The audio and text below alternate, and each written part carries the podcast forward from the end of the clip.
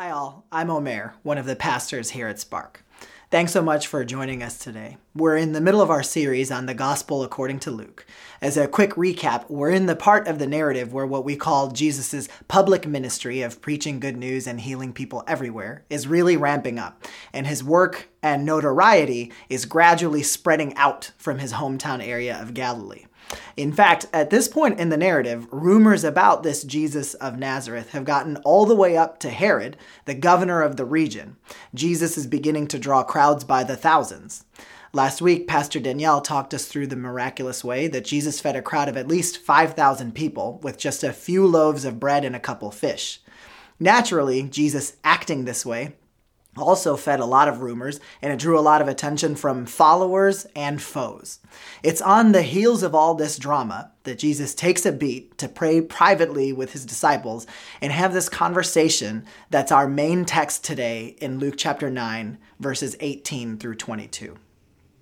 Once, when Jesus was praying in private and his disciples were with him, he asked them, Who do the crowds say I am?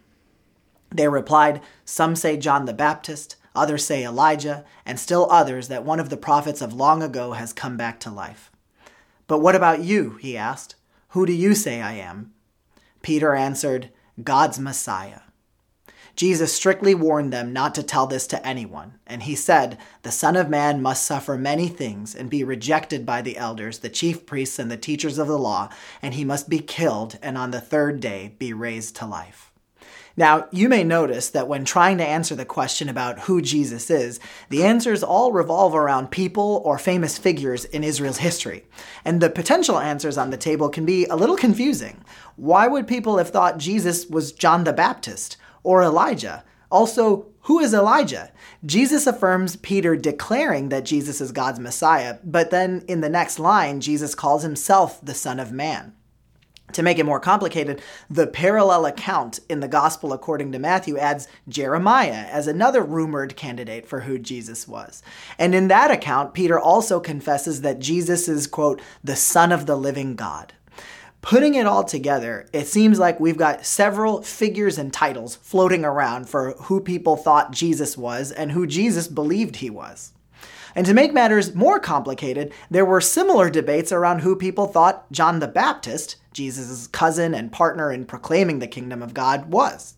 The Gospel according to John, no relation to John the Baptist, records one such debate. Now, this was John's testimony when the Jewish leaders in Jerusalem sent priests and Levites to ask him who he was. He did not fail to confess, but confessed freely, I am not the Messiah. They asked him, Then who are you? Are you Elijah? He said, I am not. Are you the prophet? He answered, No. Finally, they said, Who are you? Give us an answer to take back to those who sent us. What do you say about yourself? John replied in the words of Isaiah the prophet, I am the voice of one calling in the wilderness, make straight the way for the Lord. And if you're thinking, Okay, that gives me a little more clarity on who thinks who is who. I should add the wrinkle that the Gospel according to Matthew might answer the same question about John the Baptist a little differently. The disciples asked Jesus, Why then do the teachers of the law say that Elijah must come first? Jesus replied, To be sure, Elijah comes and will restore all things. But I tell you, Elijah has already come, and they did not recognize him, but have done to him everything they wished. In the same way, the Son of Man is going to suffer at their hands. Then the disciples understood that he was talking to them about John the Baptist. Okay, the crowds are confused, we're confused, John the Baptist himself might be confused, so we should spend some time today sorting this all out. So here are the key things that we're going to tackle with our text today. First, who are all the famous figures uh, we're associating with Jesus? Where did they come from? Second, who does Jesus think he is with respect to all these figures? And third, what does this all mean for how we understand Jesus today?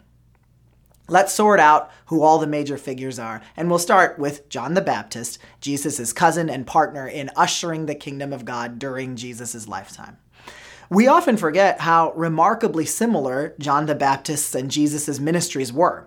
Both were set apart from their mother's wombs. They traveled the Judean area, preaching the good news of the kingdom of God, calling Israelites to repent and be baptized, upsetting the religious establishment, calling out political leaders for their hypocrisy, and ultimately getting executed by those leaders.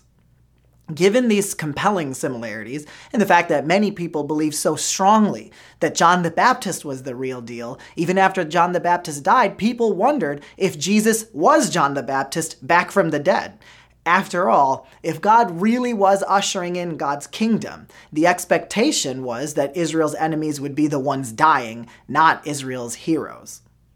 It appears that a lot of people associated John the Baptist with Elijah, a prominent prophet in Israel's tradition. The books of 1st and 2nd Kings tell the story of Elijah, a great prophet and miracle worker in northern Israel about 900 years before the time of Jesus. His resume included opposing the corrupt King Ahab and Baal worship, bringing a widow's son back to life, and overseeing a school of prophets. But perhaps the most fascinating part of his legacy in the Bible is that he technically doesn't seem to die. Rather, later in life, after he and his apprentice Elisha cross the Jordan River, a chariot of fire and horses appear and sweep Elijah up into heaven, leaving Elisha to carry on the prophetic tradition.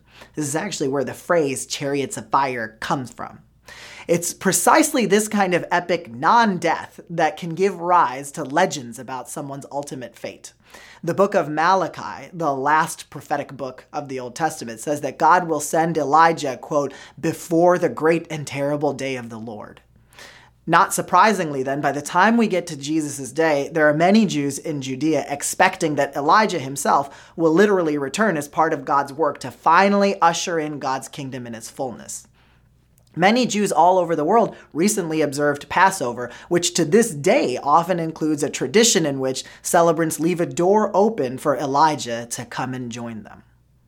Because of the way both John the Baptist and Jesus so powerfully channeled the prophetic voice and really seemed to be shaking things up in Israel, people wondered if either one of them could be Elijah returning to finish the job. So, what do we make of the fact that John the Baptist seems to deny being Elijah in the Gospel according to John, but Jesus seems to affirm that John the Baptist was Elijah in the other Gospel accounts? Well, it's hard to say. Some interpreters have suggested maybe John was just denying that he was literally Elijah returned from heaven. Uh, others have suggested that maybe John the Baptist was still figuring out exactly who he was in God's story. The latter is certainly possible. Even John the Baptist had expectations about what God's reign would look like. Uh, remember, just a couple chapters earlier in the Gospel according to Luke, when John the Baptist is imprisoned and facing execution, he starts to second guess whether Jesus really is the Messiah. From context, it appears that his doubts stem from the question that if he and Jesus really were ushering in God's kingdom, why is he in jail and Herod seems to have all the power? Execution seems like defeat. This is a key source of dissonance that we'll come back to a little later. Either way, whether he fully understood his role or his connection with the legendary Elijah, John the Baptist made it clear at every point that while he was part of Israel, Israel's prophetic tradition, he was not the Messiah and that his role was to prepare the way for the Messiah. So, what about these other messianic figures people were associating with John the Baptist or Jesus? Why would some people be wondering if Jesus was Jeremiah or the prophet or one of the prophets of long ago? We talked about this in some detail about a year and a half ago when we were teaching through Deuteronomy, specifically in chapter 18, which describes a future time when God would send another prophet like Moses who will truly represent God's will to the people. I encourage you to check out that lesson if you weren't there for it. For the purposes of our discussion today, I just want to call out that passages like that gave rise to and fueled expectations that when God returned to fully restore Israel and usher in the kingdom, there could be any number of figures involved in that achievement one prophet or several, like Moses or Jeremiah, a priest like Aaron, a king like David. As you can tell from all of the passages we discussed today, there was no precise roll call or checklist of messianic expectations, so much as there was one consistent expectation. Whoever these figures were, they would conquer Israel's enemies, overthrow the rulers of this world, reestablish the kingdom of Israel, and reign without threat from then on. It's that expectation, really, that makes it hard for even Jesus' own disciples to pin down who Jesus is. Because they hear Jesus saying, Love your neighbor, bless those who curse you, pray for those who persecute you, and die for your enemy. And to them, understandably, that doesn't seem like the path to freedom. It's at this point that we should get to who Jesus thinks he is. Jesus cuts through the fog of all these rumors and, and hopes that people have and asks Peter the question directly. Peter question uh, Peter confesses that Jesus is God's Messiah, and Jesus affirms that confession. In other gospel accounts, Jesus says it was God who revealed that truth to Peter. But the narrative takes a hard, unexpected turn for Peter when Jesus immediately follows that up with, Don't tell anyone. Also, I'm going to be rejected and executed by the religious establishment. Also, I'm going to rise again in three days. So much for that beautiful moment of understanding that they were having. Here, Jesus' follow up raises a couple of new questions. If there are a lot of rumors out there about who Jesus is, but Peter knows the truth, why would Jesus want his disciples to keep it a secret? And if he's telling the disciples that he's going to come back from the dead in three days, then what's the big deal about him getting killed? Addressing these questions will help us appreciate just what it means for Peter and all of us today to confess that Jesus is the Messiah. First, Jesus' puzzling request to keep his identity on the down low has gotten a lot of attention from Bible scholars over the centuries, often being referred to as the messianic secret. That, of course, is not to be confused with the other messianic secret, which is how did a first century Palestinian Jewish carpenter get that porcelain skin and gorgeous, penetrating blue eyes? The answer is racism. The context here in Luke actually gives us some hints at why Jesus would want to keep things under wraps for a bit longer. The last time Jesus publicly announced who he was in Luke 4, it almost got him lynched in his hometown. Remember, too, that Jesus' bigger ministry has only just begun, and Jesus' partner and forerunner was just executed for doing a lot of the same things Jesus is doing in his own ministry. Jesus is drawing large crowds and attracting a lot of attention, and we know that Herod wants to learn more about the situation and even meet Jesus. Well, the last time John the Baptist met Herod, Herod beheaded him. So Jesus knows he's already flirting with death. And although Jesus believes execution is where his story is ultimately headed, he's highly strategic about how he wants the final showdown between him and the religious and political establishments to go. So here we get a glimpse of Jesus thoughtfully working out how he can make the best use of the short time he believes he has in his ministry. Second, many Bible readers often wonder if Jesus repeatedly told his disciples that he was going to come back three days after he died, why did not a single one of them seem to remember that important detail after Jesus actually died? You'd think they would have written that down so as not to forget it. Here, it's important for us not to get all judgy with our hindsight bias. We've already talked about how messianic expectations in Jesus' day made no room for God's king to suffer ultimate defeat at the hands of God's enemies. And Jesus' disciples had just confessed to him that they really believed he was the real deal. And Jesus just affirmed to them that he was. So when he follows that up with, by the way, my enemies are going to kill me, you can bet that that's the part that they would think they misunderstood. And when the disciples heard Jesus saying he would come back in three days after his death, for them, it probably evoked images like this from their ancient prophetic tradition. Hosea says, Come, let us return to the Lord, for God has torn us to pieces, but God will heal us. God has wounded us, but God will bind up our wounds. After two days, God will revive us. On the third day, God will raise us up, that we may live in God's presence. In context, this passage is about how even though Israel's unjust and oppressive sins may drive them into exile, God will ultimately restore them, and God won't take forever to do it, poetically represented as just a few days. It's possible that the disciples thought that Jesus was channeling language like this to just mean that even though things are going to look bleak, God will ultimately rescue him. Or that God will raise Jesus up, but on Judgment Day, somewhere in the distant future. And if you read the gospel accounts of Jesus' arrest, trial and execution, you can see how the disciples would have genuinely felt that whatever rescue mission Jesus had in mind, it must have failed. When John the Baptist faces execution, he sends a message of doubt to Jesus Are you the one who is to come? Or should we expect another? Herod struggles to take the rumors about Jesus seriously uh, because apparently it's so easy for him to just execute these alleged messiahs. In hearing about Jesus, Herod says, I beheaded John. Who then is this I hear such things about? When Jesus is chained and beaten up, awaiting his own execution, Pontius Pilate is incredulous that he's talking to anybody with any real power, asking Jesus, Are you the king of the Jews? All of this is exactly why, in Matthew's account of Peter's confession, as soon as Jesus confides that he must suffer and be executed by the religious leaders and rise on the third day, Peter rebukes Jesus, saying, Never, Lord, this shall never happen to you. But no, Jesus says, this is how it has to be.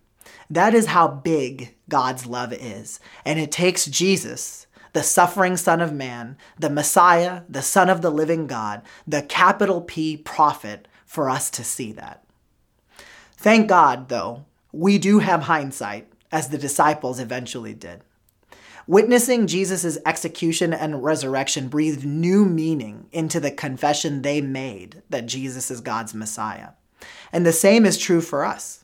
For many of us, we've confessed that Jesus is God's Messiah from before we could read or write, but we've spent our lives layering meaning onto it to appreciate that following God's Messiah also means doing the hard work of standing up to oppressive forces, sacrificing ourselves for the sake of others, and absorbing the suffering of the vulnerable.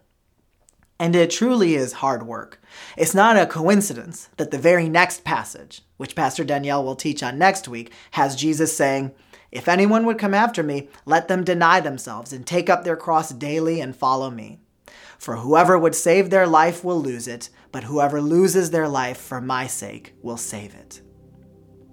This is actually the hardest part of confessing that Jesus is the Messiah.